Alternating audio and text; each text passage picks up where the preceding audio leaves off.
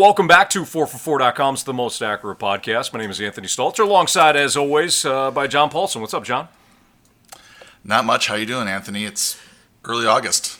Are you ready? I know. I know. I know. The the Hall of so we're recording on Friday, so the Hall of Fame game was already played last night. I, I just it, honestly, it still it. I think this happens every year at the Hall of Fame game, but it, it really did sneak up on me. It's incredible how, how close we're, we're we are to actual football.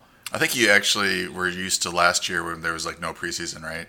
So Yeah. you were um, it snuck up on you. I I actually do not watch preseason games. I don't find them helpful. I will uh, occasionally like look, go look at a rookie or go look at a player uh, using the um, NFL's Game Pass uh, app or whatever it's called, but uh, I try not to watch the games themselves because it's kind of depressing, honestly.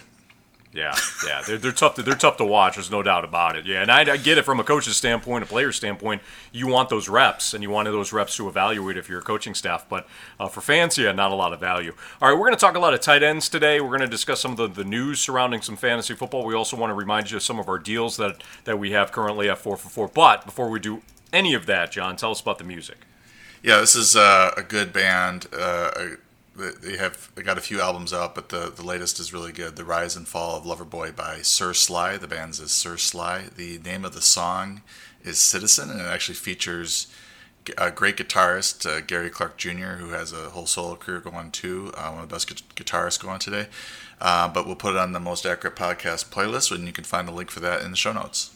Beautiful. All right, today again we're going to discuss the latest Saquon Barkley news before tackling the final part of our four-part series by doing a deep dive into the tight end position and ADP. But first, we have partnered with Underdog Fantasy to offer a free 4 for 4 Pro subscription. It's a $59 value. We've been telling you about this for the last month or so. And all you have to do is deposit $10 at Underdog as a new user.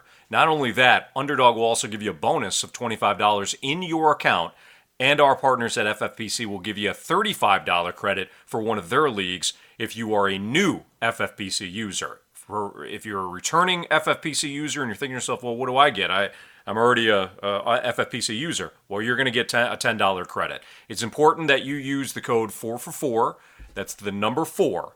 F O R number four. All of it is in, in caps to claim a free subscription. You can go to bit.ly backslash four for four deal if you want um, all the details on that. And and that four for four deal part is all in caps. Or better yet just go to john's twitter account at four for four underscore john. He's got a pinned tweet right there with that link. So if you want to check out that offer you can do that there. We've we've been telling you again over the last month or so to take advantage of this because we really have never had a deal quite like this. We've also partnered with prize picks to offer a free dfs or betting subscription just for depositing $20 to $35 as a new user at prize picks. So if you'd rather get a dfs or, or betting subscription great.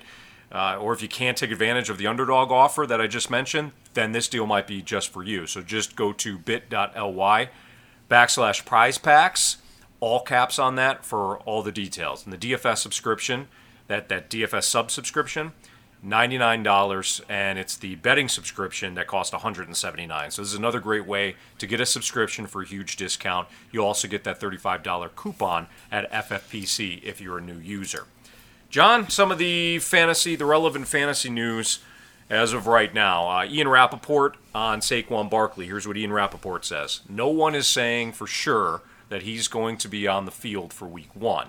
You'll probably see him for week one to week three, somewhere in that range. So, probably by week three, Saquon Barkley should be on the field. This is a long term play. No one, no one is going to rush Saquon on the field, nor should they. End quote, again from Ian Rapoport. Would you draft Saquon Barkley in the first round given this sort of timeline? I wouldn't, and I've been fading Barkley a little bit already prior to this news, just because the offensive line for the Giants is pretty bad. Um, so it made me uncomfortable. They were already talking about they might limit his uh, workload, uh, especially at the start of the season. So you're not maybe not seeing the usual 20 to 25 touches per game that he would normally get or has gotten when he's been healthy.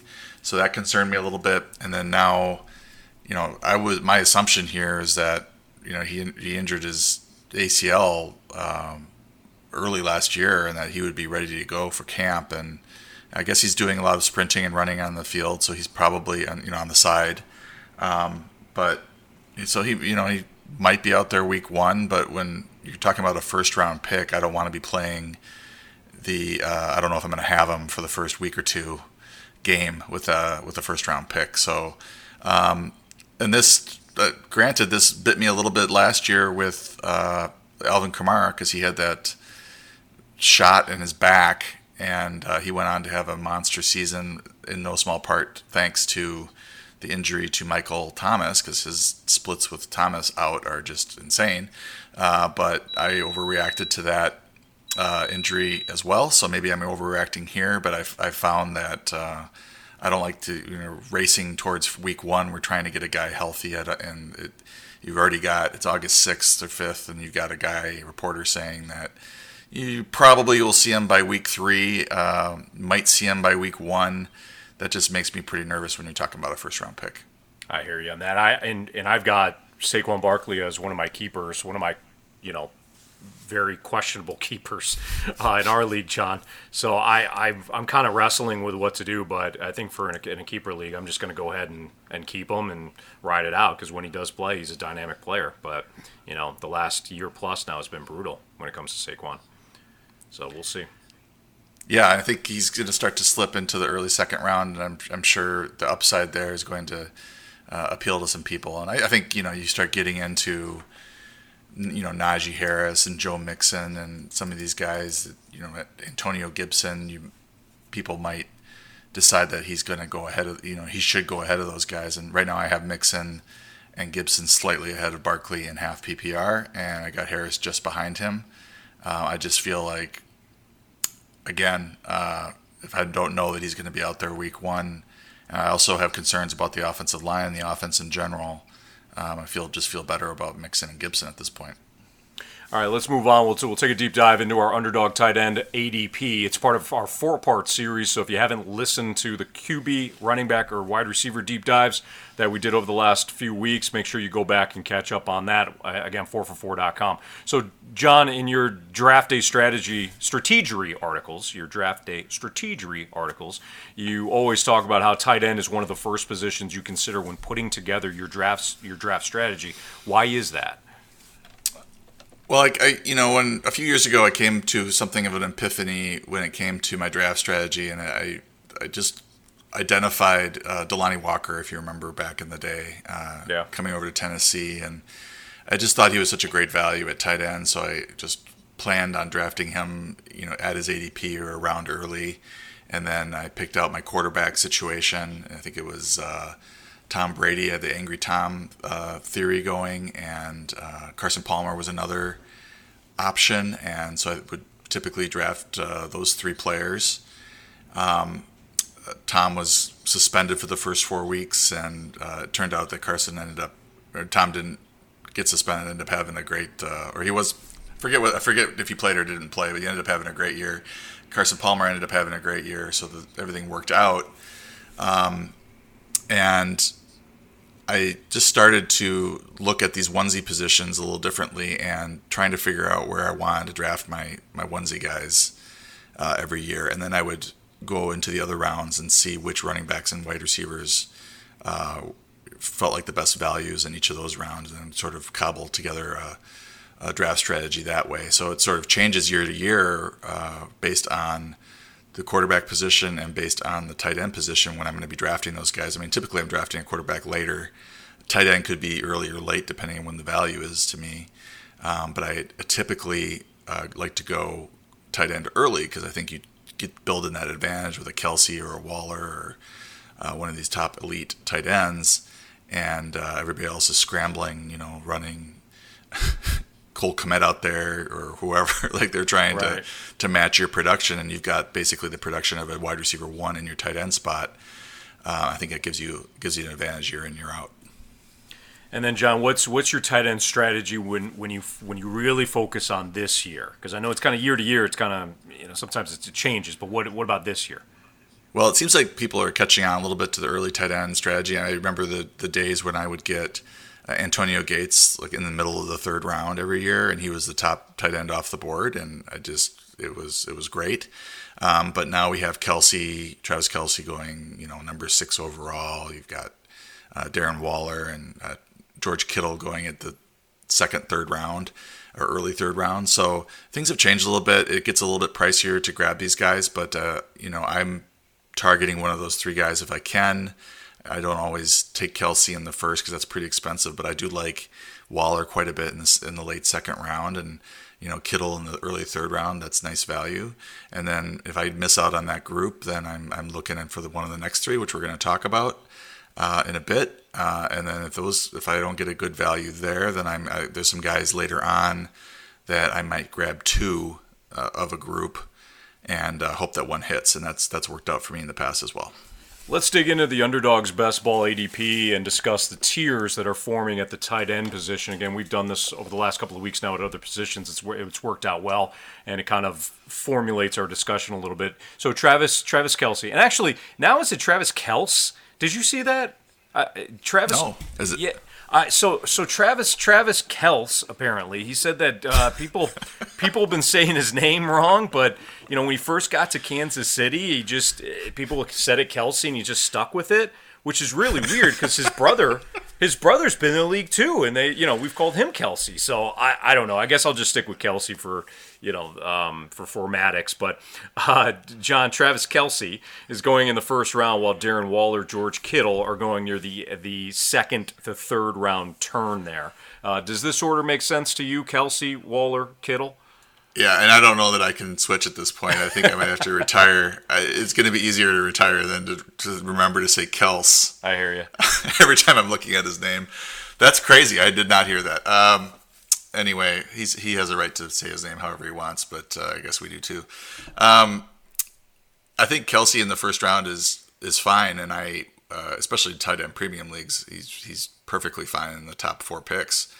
Uh, you get into the middle of that first round, and if you're uncomfortable with the running, you know, the running backs that are remaining, perhaps uh, you're sitting at five or six, and you know, the, top four running backs are off the board. For me, that's um, McCaffrey, Dalvin Cook, uh, Derrick Henry, and Alvin Kamara, depending on PPR versus half PPR. And you start getting into the Ezekiel Elliott's of the world, and you maybe you're feeling a little uncomfortable uh, with them, and you want to just get this this guy who has been the number one tight end for five straight seasons. I think. I mean, there has not been a player to have this sort of positional dominance that I can remember for this stretch, uh, this long of a stretch in fantasy. Um, and he's still rolling and is showing no signs of slowing down. So I think he's a fine pick in the middle of the first round. Um, I think that Darren Waller is maybe a little closer to him than the ADP would suggest. So I like to get him in the second round. Um, and then Kittle is just as good as Darren Waller, but always seems to have that injury pop up. Uh, or at least has. I don't know that he's injury prone, but it just seems like he misses games here and there. Uh, and I do worry a little bit about that offense being, you know, pretty run heavy and having Brandon Aiyuk, uh, Deebo Samuel as other pass catching options. Now, the research I did showed that when the Kittle, Samuel, and Aiyuk all played together, uh, Kittle saw the vast majority of targets. It was pretty crazy. So I'm not really worried about his target share, but that is a, a minor concern of mine. But I, I'd be happy to get Kittle in the early third or very late second round, too. The next group is going in the late fourth to early sixth round. That's Kyle Pitts out of Atlanta, and I'm I'm interested in your thoughts because it's Kyle Pitts and dot dot dot. He's a rookie, and rookie tight ends usually don't don't fare well. Uh, but with Kyle Pitts, he seems to be the, the unicorn, if you will, of uh, mm-hmm. you know somebody that might that might go off as a rookie tight end. But he's going to pick 47. Mark Andrews at 60. T.J. Hockenson at 62. Then there's a 30 plus pick gap to the next tight end. We've never seen a rookie tight end, like I said before, get drafted this high in regular redraft and best ball league. So, what do you think of Pitts versus Andrew, Andrews and Hockenson? And you know, specifically, do you think that it, would would Pitts make you reconsider your your your rookie tight end approach? I have a couple shares of Pitts um, in some of my best balls, but I think my concern here is, is it's not just the historical. This is how tight ends, you know, rookie tight ends have fared but even if we treat Pitts, because you know rookie receivers come in and, and take the league by storm all the time. I mean, it happens pretty frequently. Justin Jefferson did it last year, and there have been numerous examples. It's not the norm, but it happens. And if we're treating Pitts as a receiver instead of a tight end, then you can sort of get your head around the fact that he might have a, you know, 70 catch, 900 yard, 10 touchdown season or something like that. Especially with Julio Jones leaving uh, Atlanta and all those targets uh, being vacated, so there's definitely room for him in the offense. And they they went out and drafted him extremely early. I think this is as early as tight end's ever gone. I believe in the NFL draft. I remember somebody saying that. So. Um, this this might be a unicorn situation. Now, if he were going where Andrews and Hockenson are going, or you know, a little bit closer, uh, yeah, I might take him there in the fifth round. But you know, going pick 47, he might fall into the fifth round a bit. Um, I I am just kind of I'm just not completely sold on the situation uh, and you know his youth and the the the way that rookie tight ends in the past, even really highly touted ones, have come into the league and struggled as rookies. I mean, we really have to go back to like Gronkowski uh, for and maybe Evan Engram um, as as rookies that came in and, and posted a tight end one season. And not not we're not even looking for just tight end one numbers. We're looking at we're looking for the number four overall tight end numbers. So um, the odds are against him, but maybe he's that guy that can can break that mold. Um, and definitely, if you're looking at Pitts, Andrews, and Hockenson, maybe that you know Pitts has the most upside because of the situation and his athleticism, and maybe this is that one time where it does work out for the rookie tight end. Um, I think Andrews and Hockenson are going about where they should, and I think in the fifth round they're they're good values. Um, I would favor Hockenson, I think, a little bit over Andrews just due to you know Hockenson being the the clear number one option in that uh, passing attack in Detroit. Uh, all those receivers left. Uh, you know, they brought in some low volume guys like Tyrell Williams and Breshad Perriman. Um, Amon-Ra St. Brown is the, the slot guy, rookie, who's, you know, likely to soak up some targets. But, you know, it's probably going to be a lot of Hockenson and D'Andre Swift. And even if Hockenson doesn't get to 10 touchdowns, I think he can have a, you know, top four season pretty easily. He was, a, I think he was top five last year, just in just in catches and yards, and I think he will be the primary look for Jared Goff in the red zone. I think Andrews is Andrews is a great player as well. Uh, I think he's the most productive uh, receiver in that Baltimore offense. I think his role will probably stay relatively unchanged, but they did bring in Rashod Bateman and Sammy Watkins, and I don't if they don't if they don't increase their pass attempts pretty significantly, then maybe his targets get pinched a little bit. I mean, I'm obviously worried about Marquise's Marquise Brown's targets getting pinched more because he plays the same position as Bateman and and Watkins, but uh, Andrews might be affected as well. But I think he's still going to a pretty good bet for uh, mid-range tight end one numbers. The next tier seems to be going in the ninth, tenth. You got Dallas Goedert at pick number 96. You got Tyler Higbee at 101. You got Noah Fant at 107. Logan Thomas at 109. Robert Tonyan at at 117. And Tonyan's ADP has, riven has risen 11 spots, John, in the last week, thanks to his quarterback reporting to camp. Uh, I forget the quarterback's name in Green Bay, but 12. Yeah, 12. 12. exactly. QB 12. Meanwhile, Goedert's ADP, John, has dropped seven spots. What do you think of this group? Yeah, Goedert's uh, ADP has dropped due to the uh, Zach Ertz reporting to camp.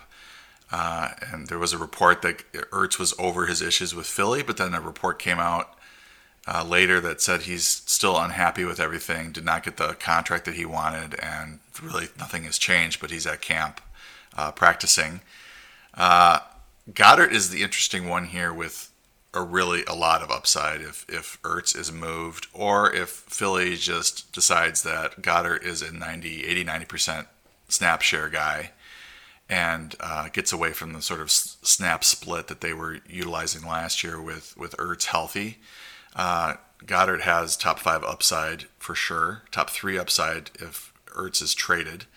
Uh, so there's that you know, if you do draft him and Ertz is still around, then you might be sitting there with a guy who's going to post you, you know, post for you low end tight end one numbers, and you might be trying to look for you know another option uh, as the season wears on because he's just not going to be as consistent as you are hoping. Um, Higbee with Gerald Everett is gone is appealing. I mean, he had some really insane snaps or uh, snap snap shares and production uh, in those games that Gerald Everett missed over the last couple seasons. Like he had four straight 100 yard receiving games, and that's just insane production for a tight end. Uh, but last year he did disappoint relative to his ADP, so a lot of owners are off of him and don't want to deal with him again. I think the one concern, I mean, there's some, a lot of pluses here with Everett gone, Matthew Stafford in. Uh, this whole passing offense should rise, and Higbee could benefit from that. I think the one concern I have is all this buzz around Jacob Harris uh, and this converted wide receiver and how he's getting a lot of run with the with the first team. And does he just turn into the next uh, Gerald Everett? That's sort of a thorn in Higbee's side. So that's my concern uh, with Higbee at this point. Uh, Fant is just a phenomenal athlete, top 96 percentile in all these different metrics over Player Profiler, uh, and he showed some flashes over his first two seasons for sure. Had a good year last year. I think the concern there is Courtland Sutton is back. Uh, that's going to pinch Fant's targets probably, and they still have you know Drew Lock and Teddy Bridgewater at quarterback, so um, not the best quarterback play that you're, you're looking for.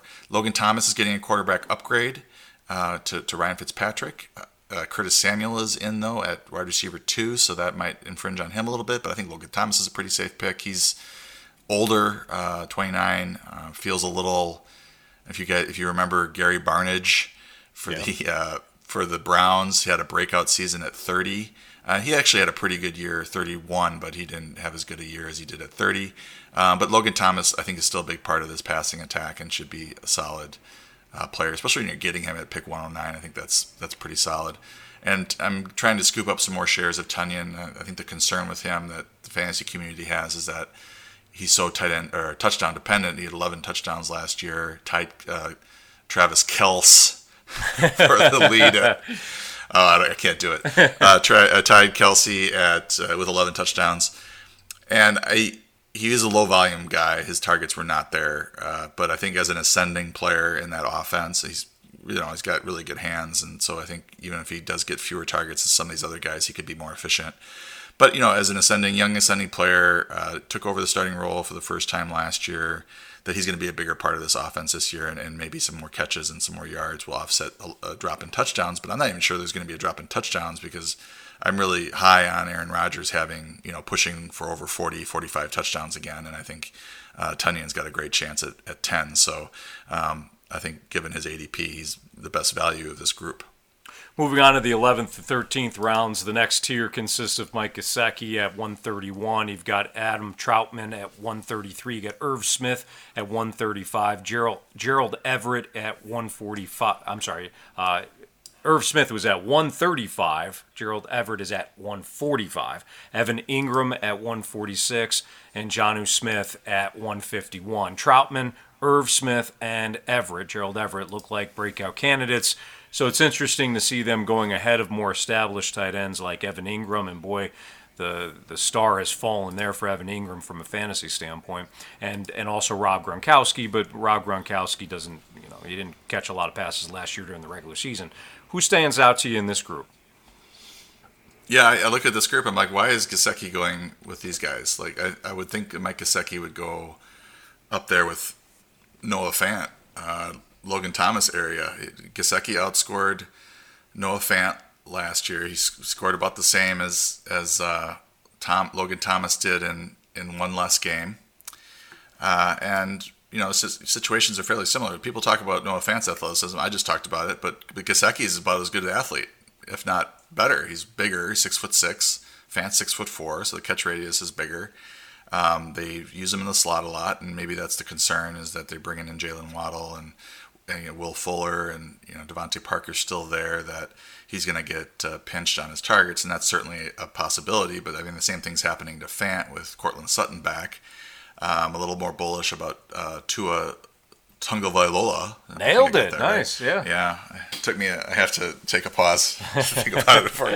Um, but I think I think Gesicki should be going. Uh, you know, earlier or in this in the tier above at least. So he's the one that jumps out. I do like uh, Adam Trautman uh, Irv Smith and Gerald Everett as breakout candidates. I'm probably higher on Trautman and Irv Smith just because Seattle has shown that they will split up that tight end job, you know, and get Will Dissly involved, even though they had Greg Olsen last year, who's a superior catcher, pass catcher.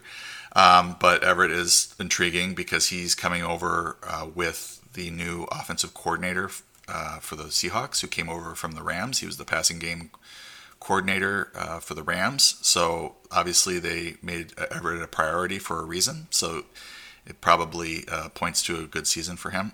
Uh, obviously the third, uh, at best, uh, target in that passing game behind DK Metcalf and Tyler Lockett.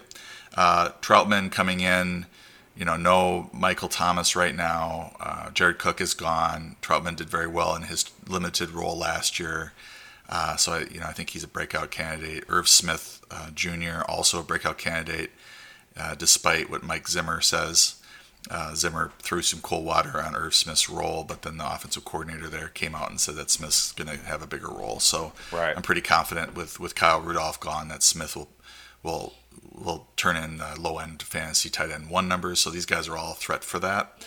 Yeah. Um, and these these are the type of guys that uh, I might grab if I if I miss out completely on the position, I might grab two of these uh, to to see if one hits, or if I if I end up with one of these guys from the second tier or the third tier that I was talking about, Goedert, Higbee, Fant, Logan Thomas, Tonyan, I might draft one of these uh, the breakout guys as well to give myself a little bit of an out if uh, if the guy I draft doesn't uh, perform up to expectations. All right, now in the 14th, 16th rounds, Rob Gronkowski, Anthony Firkser, Hunter Henry, who also signed with the Patriots with Jonnu Smith, Jared Cook, Cole Kmet, Blake Jarwin, Austin Hooper, they're all going off the board again in the in the rounds 14 through 16.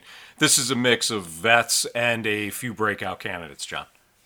Yeah, and Gronkowski is still Rob Gronkowski, although OJ Howard outscored him in the first four games last year when OJ Howard was healthy, so that's something to keep in mind. Firkser was going to be a great breakout candidate uh, until the uh, signing or the trade of uh, trade for Julio Jones. Uh, now you wonder what his role is as maybe the third option in that passing game, which is you know they're run heavy over there in Tennessee. There have been. Um, Jonnu Smith and Hunter Henry are hard to peg in terms of how this is all going to shake out. They signed Jonnu Smith first in free agency. Uh, he's the better athlete, but Hunter Henry has you know a much better receiving resume. Uh, so it'll be interesting to see how this New England offense um, grows over the season and how they how much more pass heavy they are when you know after adding Nelson Agholor and uh, Kendrick Bourne as well as, as pass catchers along with these two tight ends. Uh, just don't know which one of these guys is going to stand out. Uh, they were so run heavy last year with Cam Newton under center. I think Jared Cook is a good value. He's always, uh, you know, outperforms his ADP or typically does. Uh, he had tight end one numbers when Drew Brees was healthy last year. Uh, he's joining a good offense that lost Hunter Henry uh, with with Justin Herbert at quarterback. So he's a, you know, you could grab him with one of these breakout guys if you want to kind of punt the position, and you're probably going to get uh, high end tight end two type numbers with Cook if he stays healthy. Uh, Cole Kmet, I'd be higher on if Jimmy Graham weren't there. Jimmy Graham soaks up goal line targets, and that's you know red zone targets, and that's you know a tight end's bread and butter. It should be anyway. And if Jimmy Graham is getting his uh, red zone targets, then Kmet's not going to be able to, to post tight end one numbers, but he does have upside if you know for some reason they uh, cut Graham or Graham gets injured. Uh, Kmet certainly has tight end one upside. Uh, Blake Jarwin was one of my favorite breakouts candidates last year. Then he tore his ACL uh, early in the season uh, camp, and uh, Dalton Schultz ended up having the year that I thought Jarwin would have, and apparently Schultz is going to stay involved. So that's that's um, a little troublesome if you're hoping for a Blake Jarwin season uh, breakout. Um, and Austin Hooper, I think, is just sort of this low end. You know, he's a guy that's out there 78% of the, of the time, but he's in a run heavy offense playing behind uh, Jarvis Landry and Odell Beckham for, for catches uh, in terms of targets. So he's going to have the occasional touchdown, but not much else. The last group that we want to talk about consists of Eric Ebron, Zach Ertz, Dawson Knox, O.J. Howard, Hayden Hurst, Dalton Schultz, Mo Alie-Cox, and Dan Arnold. And these guys, John, they're going in rounds 17 through 18 based on ADP at this at this point, we're kind of looking looking for, you know, either tight end twos if you if you draft a, t- a second tight end, or, or certainly some sort of value. Maybe you missed out on, you know, the, the position early on because of the way that your draft broke. So when you when you think about this group again, Ebron, Ertz, Knox, Howard, Hurst, Schultz, Mo Alie-Cox, and Dan Arnold, who really stands out to you here? Well, no one, no one really stands out. I think, I think we're Probably talking. a bad way to put know, that. Yeah, we're mainly talking, uh, you know, best ball situations here. Maybe you are drafting a third tight end, or maybe you drafted Travis uh, Kelce and uh, want to add a just a backup tight end to cover you through his bye week or something. Uh, I don't think in a regular redraft you're going to want to be targeting any of these guys. The only guy that sort of jumps out to me um, from a redraft standpoint, I guess, is is OJ Howard. You called him AJ Howard, so I can tell you're still in preseason form. um, but uh, OJ, like he did produce well. It wasn't great, but he did well. He was doing better than Gronkowski in the first four weeks of the season. Tom Brady was looking his way. Uh, he does have talent, so now that he's back, you know, I wonder if Gronk maybe takes a back seat to him, or if there's a Gronk injury because he's older. Uh, maybe Howard can turn into something. Uh, Zach Ertz is still Zach Ertz, but he's been like his last season was not very efficient from his target standpoint. He's just lost some, lost a step or something because the, the the fantasy production was not there based on his targets. Uh, Ebron is still the starter in Pittsburgh, but you know fourth option in that passing game. They drafted uh, a rookie that might in, eat into his snaps, um, and then a couple of situations you brought up, and it's Mo Alie-Cox and Dan Arnold. Um, Alie-Cox playing for the Colts, who still have Jack Doyle. They uh, drafted a rookie, uh, Granson. I think it's Kellen Granson. Um, vamping as I pull up the depth chart here. Uh, Kylen Granson uh, apparently is supposed to be a, a spitting image of Trey Burton. Um, and you know the beat writers have been raving about him, so I wonder if he ends up being the best receiving tight end in this group. I think Alie-Cox has been really efficient when he has gotten good run and targets. Uh, so he was kind of my stab in the dark with the with the Colts um, tight end situation. But now Granson is, seems like he's moving ahead of him. Uh, and Dan Arnold for uh, Carolina, you gotta you know give him some props. He came from UW Platteville. Uh, I think he's a former receiver, my you know my alma mater, UW Platteville, um, and uh, they they signed him in, in free agency. Uh, he's got Ian Thomas he's dealing with, but apparently Dan Arnold looking pretty good in camp, and he's going to be a factor in the red zone according to one beat writer report that I saw. So he might be a, a touchdown type guy, and he's got some good physical ability for the position. So. Um, you know, stab in the dark, uh, last round type guy. Uh, he's he's he's up there too. All right. Do you have any sleepers? Any like deep sleepers at the position? And by the way, uh, you know OJ Howard. I maybe you didn't see it, John. He's going by AJ now. So just like Travis Kelce. exactly. Yeah. Uh, do you have any deep sleepers at this position? Deep. I mean, we, we you know Dan Arnold is probably one of my deep sleepers. Kylen Granson is probably a deep sleeper. Mo Alie-Cox. You know, one of those two probably ends up producing something. Uh, I'm just looking at my ranks right now. CJ Uzomah did get some work early last year. I think he tore his ACL though, but I think he's back. Um, Chris Herndon has fallen down the uh, Jets depth chart a bit, and apparently Tyler Kroft is the tight end one in uh, for the Jets. So, you know, if you got if you want a guy that's getting like 80% of the snaps, maybe somebody like that uh, would would fit in there. Um, you know, the Giants signed Kyle Rudolph to a deal. I don't know how much he's going to play, or but he might catch some touchdowns. And then you get, I mean, you can't you can't not talk about when you're talking about tight ends, you can't not talk about Tim Tebow, right? Of course. I saw some, I saw some footage of him, and he looks different. Um, he's pretty jacked. It looks like uh, they, I just saw him run an out route, probably the same video everybody else saw. Uh, but you know, they've been looking for a good tight end there. They got James O'Shaughnessy is the leading guy coming back. You know, maybe Tim Tebow turns into something with uh, Tyler Lawrence throwing the ball there in Jacksonville. Yeah, maybe. no, it's, it's kind of funny. I, I do a radio show here in St. Louis, and uh, I've I have a bet right now with my co-host that says he's still on the roster week 17 because they're convinced like he won't even make he won't even make the team or he'll get he'll get cut. I think he I think he's on the roster the entire time, and you know he's going to catch a touchdown or two, or he's going to throw one. There's no there's no way in hell that he's not going to come in on certain goal line packages and do his little jump throw like he used to do at Florida. You can't convince me otherwise. So uh, yeah, and, and you like this whole this whole thing has made me wonder because I remember you know back when he was a quarterback and they wanted to you know it kind of flamed out there with Denver and the Jets that they wanted like there were some people that wanted to convert him to tight end and he didn't want to do it right and he was 20, 26 at that point or 27 now he's 33 trying to do it and you wonder like what kind of career could he have had if he had tried to convert when he was you know younger and more athletic uh, he still looked pretty good in the outlet route that i saw but you know at 33 you're, you're coming in and expecting him to produce or play big snaps for you if you're urban meyer I, I think maybe you're putting the cart before the horse, but who knows? I mean, I just wonder what, if you go back in time and you show him footage of him playing tight end at, in camp in right. uh, 2021. Like, does he does this change the course of his career at all earlier in his in his, sure. in his career? Because it was two it was 2012 that he made his last uh, appearance for the Jets. Well, I mean, you, you think you think about the career path of uh, you know somebody like I mean, this is this isn't a this isn't a, uh, an exact comparison, right? But like you think about the tight ends that came from college, Tony Tony Gonzalez and Antonio Gates are the, the best comparisons, right? But guys that didn't necessarily understand the position coming in, but were just athletic marvels or athletic freaks. Now, Tim Tebow is not six five like Tony Gonzalez was, but still, you know, the, the point remains. Or better yet, you know, Taysom Hill. Taysom Hill was a guy that just jack of all trades. He has been for the Saints. Now he's going to get his opportunity to, to battle with Jameis Winston during the training camp and potentially become the quarterback for the Saints. So it's just to your original point about you go back and you wonder what Tim Tebow could have been in this league if he had just transferred to a different position. I think he would we'd be looking at a, a veteran that carved out a pretty nice career for himself. You know, that was the that was one of the best quarter that was one of the best college football players I'd ever seen. Not not best quarterback, but the best player.